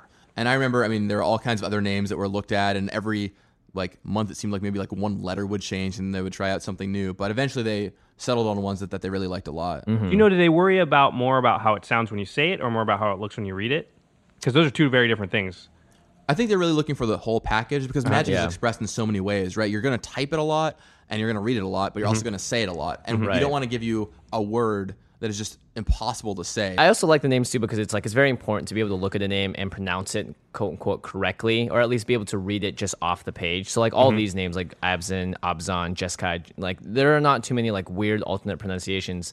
And I remember like the first time I saw Phyrexian and I had no idea what that word was. Like this doesn't make any sense. But then I looked at it for a few more seconds, like oh Phyrexi. Okay, okay, yeah. This now this word has entered my lexicon of words from magic and it just becomes a part of the universe which is great so i have, I have no doubts that this is all going to sort of settle into my mind in a bit do you guys find this is a little bit of a tangent, but it could be a fun one? Uh, do you guys find that you use magic lingo in your everyday life? oh yeah I, i've told josh that you can never sack out at your friends when you're playing with them you can't just like be like ah, screw you i'm not going to play it like you can't you have to be like really careful with that i've told josh when i'm really tired i'm all tapped out Yeah, the tapped yeah. out thing. I've actually accidentally said that among people who didn't like play Magic, and you're like, "Oh man, I'm tapped out," and you're just like, "I'm done. I'm yeah, I'm tired." Yeah, because they're like, "What?" Yeah, it slips in and like you just don't even think about it after a while. You Right. just Yeah. say things to your friends, and then the weird part of the thing is when it goes to the next step, and you've said around your friends for so long that, that they don't play Magic but start using your terminology. I remember Zach Hill, who used to work in Magic R and D, told me a story once about he was on uh, his school's mock trial club, and he like was very high up in it. They were a great team. But Zach loves Magic lingo. If you've never met him, he just spouts it off like nothing else, and, and no matter what context he's in. And eventually, like it just perpetuated through the team and then other people in the school because he just kept saying. Oh, wow. Um, what so- an influence that's amazing That's like years later. They say it somewhere, and um, somebody who plays Magic is like, "You play Magic?" They're like, "No, what's that?" what's that yeah But yeah, you know, I'll, like if I lose a bunch of time, I'll be like, I got time walked, you know, like Yeah. all kinds of crazy stuff. I, That's I, lo- I love Magic lingo. It makes me makes me happy. I think it's also great to just like sometimes I'll we'll see something in real life that is an equivalent of a magic card, and I'll just like say a word to Craig, and he'll just crack up because it's like it's just like that that small little hidden joke that no one else knows that you're referring to. It's like, Oh, it's yeah. always just a lot of fun. Yeah, Yeah, it's like when you see a real word out in the world that's like a popular magic card. Yeah. Like whenever I see something that's described as like tooth and nail, I'm just like, ah, ah, ah, like tooth and nail. Um, I'm just but- like hmm, two card combos that go infinite tooth and nail. That's all I think about. I am I am excited though because the wedges give me names to for some of my favorite commanders. Like Animar, I know is now a Temur, which is great. Right? Yeah, because before it was just like you'd have to list the colors, which is kind of a pain in the butt. So now you can just. Yeah. It's a lot faster. It's shorthand. It makes me wonder, and, and Alex was wondering this too, if there was any like real world affiliation with some of these names. Like Sultai is like, I, I- I see the word Sultan, even though I'm sure it has nothing to do with it, but like the colors, like he was saying Egypt with Bug, you know, he's trying to figure out if there's some kind of connection there, like some They do of. look like they have some real world flavorful influences. real world, yeah. Is that another part of the design process? Uh, Well, yeah, the creative team definitely always looks at all the stuff in the world when they're trying to. I mean, they want everything to be cohesive and sound as good as possible. So if you look at like Theros, I hmm. mean, this is a very stark example, but like everything kind of feels like you're in Greek mythology, Right. right? Mm-hmm. And so when we were designing Khans of Tarkir and they figured out what the world was going to be like, they made sure to give the clans names to represent that. Mm-hmm. So you'll see more of that when the set comes out. But uh, Yeah. but there's methodology behind everything that that creative does. They're they're smart people. Right. I think this entire set and this entire all the wedges and all the different colors and just how flavorful it is, I think it's going to be a lot of fun for Commander too.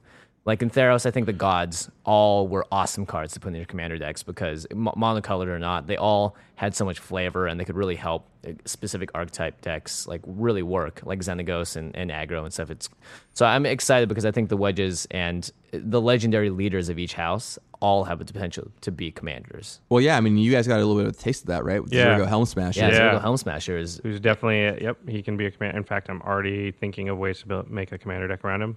Yeah. I think this is pretty assumed that, you know, we're going to have a lot of great commander cards in here. And and they will be great for the set and they're not going to be great just for one thing or the other. I think finding the replayability of a lot of these sort of the khans of each of the clans like uh like Sid Sidisi, is that her name? Yeah, CDC. Sidisi. I, I think it's going to be a lot of fun. Yeah, let me ask you um, because you've had a chance, obviously, to, to play around with the set and everything. What's your favorite uh, wedge? Uh, I would say the clan I affiliate with is Abzan, um, which is actually not natural if you know anything about like my play history. Yeah, they're the slow controlly one, right? Yeah, the white, black, survival. I think Mark Rosar said. Yeah, black, green, white. It's um, it's not for any really natural reason. The reason is just that when I was playing internally, I kept playing Abzan decks, and I kept like you know being the voice for the Abzan tribe because Oh, right. Getting your sticker on the, the we'll talk about the experience you're designing in a bit, but Uh, yeah, so I, I was, you know, kind of the voice for the Abzan, and eventually, actually, in the office, some people called me Captain Abzan. Captain Abzan. You're that Abzan, well known for. I mean, in R and D, not in other Yeah, yeah. places, but uh, Someday, if you well, get a well now in other places, you, Gavin. Now Yeah. wherever you go. Adam Prosak gave me that name. So Nice. That should be your Um, costume for Comic Con next year, Captain, Captain Abzan. Abzan. I- I'm imagining it now. You have a big shield with uh, whatever there. Yeah, but I- I'm assuming you've drafted this many times now. uh, I've definitely played a lot of Khans, yeah. Yeah.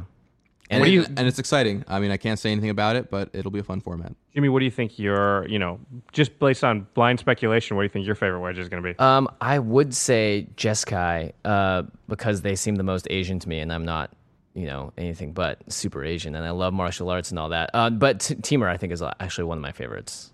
Uh, I don't know if you know it's going to take me to actually seeing all the cards, but right now, based on what I like to do in Commander, I think Temur is. I'm is- surprised because Mardu's the base, the one that's centered in red, and you're Jimmy the Red. I am Jimmy the Red, but aggro scares me, man. It scares me because it's like if it doesn't happen, then you really lose. You lose hard. That happens with control too. If it I doesn't know, happen, then but then control at least you get you're guaranteed at least more than six turns. Aggro's Mm. like, uh oh, spaghettios. I think I think. Soul Tie is going to be my favorite. Sultai, yeah. Yeah, I just they do what it takes to win, and they have the. Uh, I think Mark Rosewater said that uh, their mechanic had something to do with managing resources. So I Yeah. don't know. I just like the sound of that. Yeah, I mean, every clan has their own mechanics. So, I mean, really, like identifying with one now is awesome. It's like, yeah, I want to be this, I want to be that. But once you see the Doesn't mechanics, matter. especially, it'll Yeah. be like, okay, this is the kind of thing I like doing. You know? Yeah, I'll say this: this is going to be one of the most fun pre-releases I think I'm ever going to go to. Oh, I'm definitely going to draft Mardu because I just want. I just it's so fun to just kill people on turn five or Yeah. six if you can. Yeah. I know that Craig's favorite is Abzan because of his commander Carador. And he uh, he goes to town with that guy. And I will say this much: if Abzan is as close to as powerful as that is in Commander, then hopefully, I mean, I, I can't wait to see what happens. Just because I love, I mean, I, No, I like I, the I've just been format. killed by that deck too many times. so Yeah, we've like all it. been Yeah. killed by it too many times. Um, so another big thing about the pre-release, what was the design choice to? I mean, obviously you heard player feedback and everyone. I mean, it's it's sort of a recurring trend, but there's going to be 40 pre-release cards, eight for each color. Yeah, this is really one of your ex- areas of expertise, right? Because you're in charge of um, what? How do we The word it? experience, Yeah. the game and experience yeah, design, yeah. experience design. Yeah. So we've definitely been listening to a lot of player feedback, especially um, you know with the box model going all the way through Theros, and I think the boxes do a lot of great things, and that helps new players build decks, helps you build what you want to. But one part that wasn't really satisfying us was the fact that everyone got the same pre-release rare because you'd play against the same thing over and over. Right. And also, you know, it just meant there's less variety in games. Like even if you had the rare, maybe you just kept playing it and winning, and that's not quite as satisfying. Right. I saw a lot of Resolute Archangels uh, from M15. Right. That's and, for sure. And so this time around, we're doing something a little, little different. Uh, inside, you'll choose you'll choose a box based on your clan. Mm-hmm. So you can be you know Mardu or Temur or you know whatever you feel like. You're gonna be Ob- Abzan. for me, Yeah. absolutely. and you pick your clan, and inside is a seed booster with one of eight different pre-release rares. So you're very unlikely to play against the same pre-release rare twice in the same pre-release. Right. And you're even really unlikely to play against someone else who has the same rare that you do because you have Yeah. to play against your own clan and them have the same box that you did. So Do you really think that, a lot of variety. Do you think that pre-release rare will push your deck building from that sealed pool into a different direction based on that? Well, definitely. So, I mean, the seed packs inside the the boxes correspond to your clans to push you into building a clan deck Mm-hmm, because you know you, you choose Temur. It's pretty lame if the right thing to do is not build a Temur deck, and we saw this Right. sometimes happen in Theros, which was really unfortunate. Where like you pick the red box, but your red cards just weren't good enough to make it Yeah. Happen. And with clans, finally, you know, you're going to be be three colors. You're going to want to build these three color decks, and we're going to make sure that you have the tools to do that. I think it's a really cool idea too because you know uh, I don't know if a lot of people do this, but we definitely go to more than one pre-release, and it feels like you know even if you like one color, it's like I kind of have to go with another one because I already had that pre-release promo, and you know, Right, you know, right. this way you could play the same can clan a couple one of each times, time, and you're yeah. going to get a different. I mean, you got a one in eight chance of getting the same one, so you got to you're not that's not going to happen very often. So Yeah. you can try the same clan again. Um, yeah, I think it's really smart. It's it's great that you guys are listening to, you know. I think it's also going to affect the meta a lot. You know, now that you're like, okay, I'm not just playing against one color. I have to worry about three different guaranteed things that you know. The more you play, you'll, you'll know more about it. But it's like I think it's really going to affect how you play each game, which is cool. And deck building, we talked about this a little bit earlier with Commander. I mean, deck building a three color deck is always really tricky. You have to get your mm-hmm. mana right. You have to mm-hmm. make sure that you know you you have the right cards in your deck, and the seed pack just aims to help do that. So even a brand new player can get a deck together that's pretty competitive. Yeah, true. Yeah. Three color can be pretty daunting, especially if you're new. Um, but we're assuming there's going to be a lot of good fixing Yeah. and whatnot. And you guys test Well, the you crap guys out of just need a fixing seed pack in there also. Then- then you're Yeah, good. right. Just one seed pack of just like special lands. Um, I mean, you guys test the crap out of this, right? You you play so much of it just to make sure that everything works. yeah, we definitely play test a lot and try and get this as close as possible. And I think with Khans, we ended up in a really good spot. So Yeah. Super I- exciting. I'm excited also because I am part Mongolian. I don't know if you guys know this. So having the Khans of Tarkir, it feels flavorful to my life. So I'm I think excited like about one that. in 200 people on the planet is uh, Related to statistically, Genghis Khan. Yeah, can trace their uh, their lineage back to Genghis Khan. He was a uh, he's a popular guy. I'll just say that That's much. one way to put it. Right? He He proliferated. his influence has been felt around the world. yeah, Um, didn't uh, didn't Starfleet take him down though? It took a long time for that menace. They to had to take him down twice, Yeah, exactly. Uh, that's really funny. Um, let's talk about the game experience of the pre-release because that's something that that you were focused in, and I think this is great. I, I loved the giant Garruk. Um, it was funny seeing the pictures that would pop up around him. He sort of created his own viral, like, sort of sensation around him because people could do funny things with it, and it was something that you guys didn't have to push for at all. It was something that was the player created, player driven. You know, posing with the axe or just like putting a T-shirt on and putting a silly hat on him, which I think it was great. And it's like it's cool. It's a very iconic set piece when you walk into any uh, your local game store too. So kudos on that. Thanks. I mean, it's been awesome to see the evolution of the pre-release and uh, and that type of event from just even a few years ago, and how it's really like you guys have really like started to focus on it a lot, and it's really improved drastically over just the last couple of pre-releases. Even like you can really see like big steps being made, you know, and and and I guess that's probably how long have you been part of that team? I mean, I'm not trying to like pat you on the back, but like you guys have done an awesome job of like really changing what the pre-release was even just a couple of years ago. Mm-hmm. So I started working on branded play stuff, experience design stuff, really um, kind of mid Theros block. And I started working with Dave Guskin, who is an awesome, awesome designer, um, really, really smart. And so we worked uh, some on some of the Theros block stuff, and then we. My first big task was with M15, kind of uh, creating some of the experiences there. So I made the Oh, cool. uh, like inside your pre-release box, you got the Garruk the Slayer card that you could play against. And that Oh yeah, which was really cool. Yeah. Yeah. and that was a me and Ethan Fleischer designed that, and then Adam Prosak developed. By the it. way, that Garruk was hard to beat. Yeah, that was a true challenge. Yeah, I really had a pretty that. good sealed pool in the first one. I couldn't beat that. Yeah, it's really interesting that it's really good against some decks and not as good against other decks. You can play it with a wide variety of of decks and have a different experience. And you know, it's not the kind of thing that'll necessarily last 10, 20 games, but for you know the Yeah. Handful you're playing at the pre-release, Right. it's, it's a good. Uh, it's a It good was a great way to kill time if you just Yeah, happen to be to in a kill fast time. match and there's a lot, you know, and it's cool. somebody's still on game one, you're done. So it's like something to do. Yeah, it's great. So, um, so yeah, then I worked on a bunch of the stuff for Khans of Tarkir block, and Dave Guskin has actually since left the company. So, um, I was kind of leading the charge on a bunch of stuff we did in Khans. And Dave's had his handiwork in uh, some of the Khans of Tarkir stuff, but I definitely put my my thoughts in there too. So That's awesome. Great. Well, I'm really excited. If you guys don't know, that you're getting uh, pins and stickers essentially that you get to put on the banner of your store to show what of the uh, wedges has been the triumphant one. Right, You know, you- you who's keep- being represented the most. You keep your pin for yourself, which Right. is awesome. You get to wear that around. And then, you, yeah, you get a sticker that you get to put up on a banner. And we're going to send the stores actually one banner for each clan. They can hang in their store and you know rep- proudly represent, um, you know, the five clans of Tarkir. can- yeah. Do you Plus, think? from a spiky perspective, you can sort of see what clans everybody's Right, playing, and then you you can choose, you know, the clan that you think maybe counters that clan a little bit more. Yeah. If you want to go that deep at a pre-release, knock yourself out. I do, Gavin. Do I think? do. Uh, we, may, we do stuff like this just for you, John. yeah.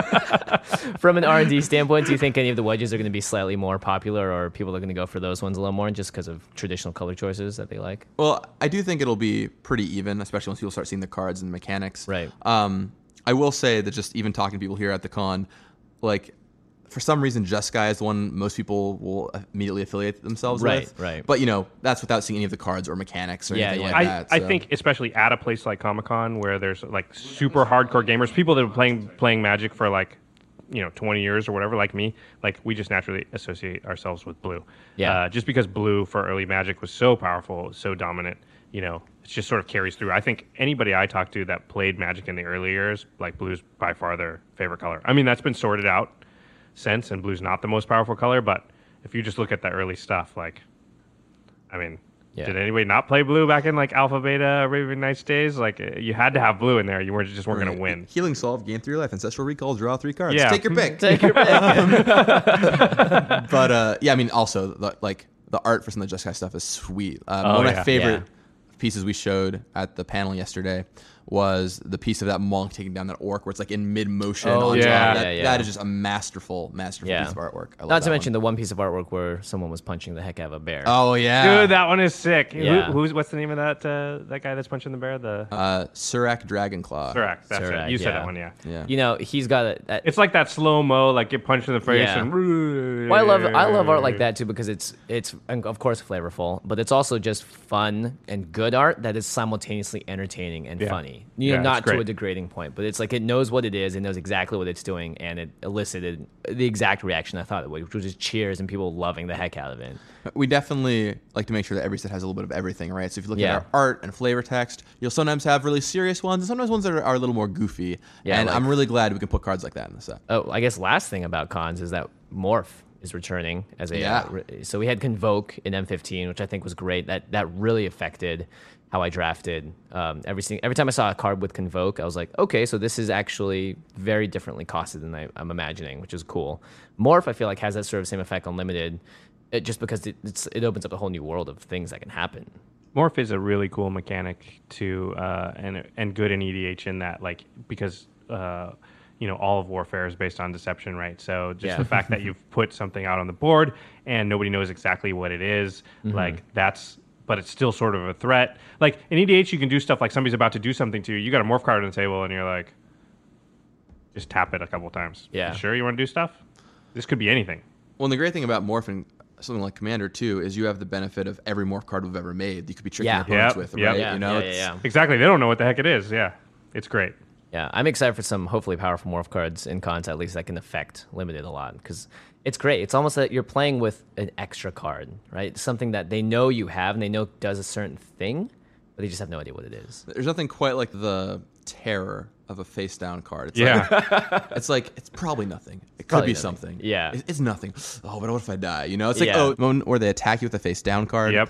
And you're like, should I block? yep. Should Yeah. I not block? It's the worst because I can't attack you with a card in my hand, and a morph card is the closest thing to a card that's in my hand. Yeah. You know, you don't know what those are either, but there's something just way more terrifying when it's tapped and coming at you Right. on the battlefield, Yeah. and it's just like, if I don't block, am I just dead? But if I do, am I just not? Am I going to Is trade it stupid? So am I? poorly? Yeah, Am I just blown out? Like, ugh, it's the worst. Yeah. It's gonna be so awesome. Well, it's like how Brian talks about. It's like when you're on the beatdown and the other person doesn't realize it, you can just get. I mean, it could just be. That's the best thing is like free swings. Oh, It's yeah. the free two points of damage because they're so scared. Otherwise, it's like that's that's amazing. Where your ability to to essentially scare them has turned them to inaction. It really brings out bluffing. I mean, bluffing's a huge thing with morph cards, so Yeah. pretty great. So it'll be exciting. Pretty see. exciting. Yeah. Yeah. Um, speaking of good times, Gavin, just wanted to say thanks for uh, Oh, yeah. coming and chatting with us today. Um, where can we find you on the worldwide interwebs? Everywhere. Uh, you know, you can find me on Twitter at Gavin Verhey, just first name, last name, super easy. No one else has my name as far as I'm concerned. So, Nice. and It if they very do, they're unique. not. They certainly don't show up higher than me in Google search results. uh, so You have a blog, correct? I have, yeah, you can find me on Tumblr, Gav Insight, very clever name because I- it's a pun. I do like it. I saw it yesterday when they were listing all the uh, people at the, the panel. I was like, Gav Insight. That's brilliant. Well, you know what's funny is I'd seen that before, but I never put it together until somebody actually said it out loud. I know I'm dense, but I was like, "Oh, that, oh, oh, too- oh, yeah, this- exactly, got yeah. it. Having Yeah. a name that ends in IN is awesome. You can do like Gav Insight, Gav Intelligence, Gav Ooh, Inquiry, nice. like Yeah, all yeah, kinds yeah. of stuff. I'm working on um, getting together a YouTube channel right now, and I'm trying to figure out like what kind of name I want to use for that. Gavin Credible. Gav Right. Incredible. There's all There, kinds done, sold. No, no, just do Gav that. That's it. That's it. I got it for you. It's free. Don't worry. You don't have to pay me. It's cool. I don't know. Do you guys know? Anything, do you guys know anything about YouTube? I'm not sure if you guys are Yeah. supposed to be talking to about this. yeah, well, when it comes out, we'll definitely make sure to blast out all your stuff because all your content's great. Your articles are wonderful reads every time I, I, I uh, peruse them. Oh right, yeah, definitely. If you um, want to check out my articles, I have an article on Tuesday on Daily MTG that's called Reconstructed, where I rebuild decks and talk about like some basics of deck building. So if you're just getting into Magic, if you maybe you're kind of like I don't know how to build a deck well, there's a lot of great stuff on there. And if you're especially really new to Magic, I would recommend go back, just Google it. It should be one of the first things that come uh, comes up. Search how to build a Magic deck. There's an article I wrote that I really takes you through the basics of deck building. And Cool. Every time a new player gets into the game, I always tell them go check that article out because it really is a good resource, and I got a ton of good feedback on it. Yeah. And if you don't know, Daily MTG is on the Wizards website, what they Right. call the mothership. And if you just go under Magic, you'll see Daily MTG is one of the tabs. And uh, yeah, you can look at all your archived stuff if you just click on Gavin's name. So definitely check that stuff out. Uh, Yeah. he's a smart dude, and he knows a little bit about the game. I've Yeah. been Like a writing little bit. I've been writing Magic articles for uh, f- nine years now. So I mean, on d- different websites, not all on Yeah. Daily MTG, but yeah, you can just go to dailymtg.com or go to you know Wizards and navigate to the Magic area, and yeah, you'll- you'll find it. But also, yeah, Facebook, Twitter, Instagram, Tumblr, you can find me in places. I'm pretty easy to find. So. Awesome. Well, Gavin, thanks so much. So glad Yeah, could really make it appreciate it. Oh, it was totally my pleasure, guys. This was a great, great show. It was fun doing work with you, and uh, maybe in the future I'll be back on again. Yeah, maybe we'll play a match too, and we'll see. How Oh yeah, goes. we could have like record a match live and uh, have Josh do dramatic commentary from Yeah. the sidelines. I'll, I'll side in my Blightsteel Colossus. you can steal see- it and kill him with it. It'll be awesome. yeah, that's how we we hire a whole film crew, but we only have 20 minutes to film it. So we're like, All right, guys, turn fives. We gotta win. right, let's make it fast. Oh, I also want to mention Gavin had a sweet Jace cosplay outfit that he Yes. was in. Oh my gosh. And uh, I'm only saying it right now so that I have an excuse to put it up on the video as I'm talking about it right now. So if you're looking at it, cool. If you're only listening to us, you're gonna have to go find the picture on the show notes or something. Yeah. Yeah. I'm a big cosplayer, and I love representing my game. So being able to Yeah. be Jace is exciting. I mean, plus he's like one of my favorite planeswalkers. which he is pretty sweet. I mean, it's maybe stereotypical to say, but I love Jace. So Uh, You know what? I think I love Jace too. let's let's group hug guys for Group Jace. hug, group hug for Jace. All right, and on Can't that see us, but we're doing the most awkward group hug ever. Yeah. yeah, we're like our hands are kind of touching, but Yeah. not really touching. We're like all too afraid to touch each other because our kinetic energy will like short the computer. Yeah, Also, I'm exactly. kind of sweaty because it's hot. in Yeah, here. it is hot in here. Anyway, guys, thanks so much for tuning in. Make sure you check out the podcast and uh, subscribe to our RSS feed. All that good stuff. We'll be back next week talking about more Magic the Gathering Command Zone stuff. Exciting. I'm Jimmy Wong. I'm Josh Kwai. And I am Gavin Verhey. Peace out. Peace. Thank you for your attention. For further inquiries, send an email to commandcast at rocketjump.com or ask us on Twitter at JFWong and at Josh Lee Kwai. See you later, alligator. Greetings, humans.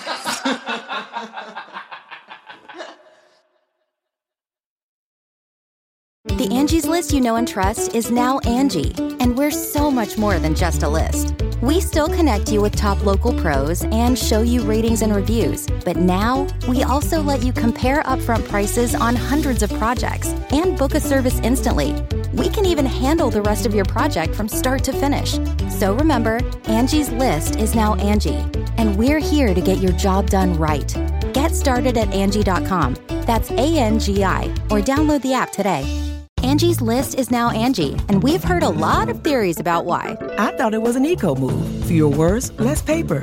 No, it was so you could say it faster. No, it's to be more iconic. Must be a tech thing. But those aren't quite right. It's because now you can compare upfront prices, book a service instantly, and even get your project handled from start to finish. Sounds easy. It is, and it makes us so much more than just a list. Get started at Angie.com. That's A N G I, or download the app today.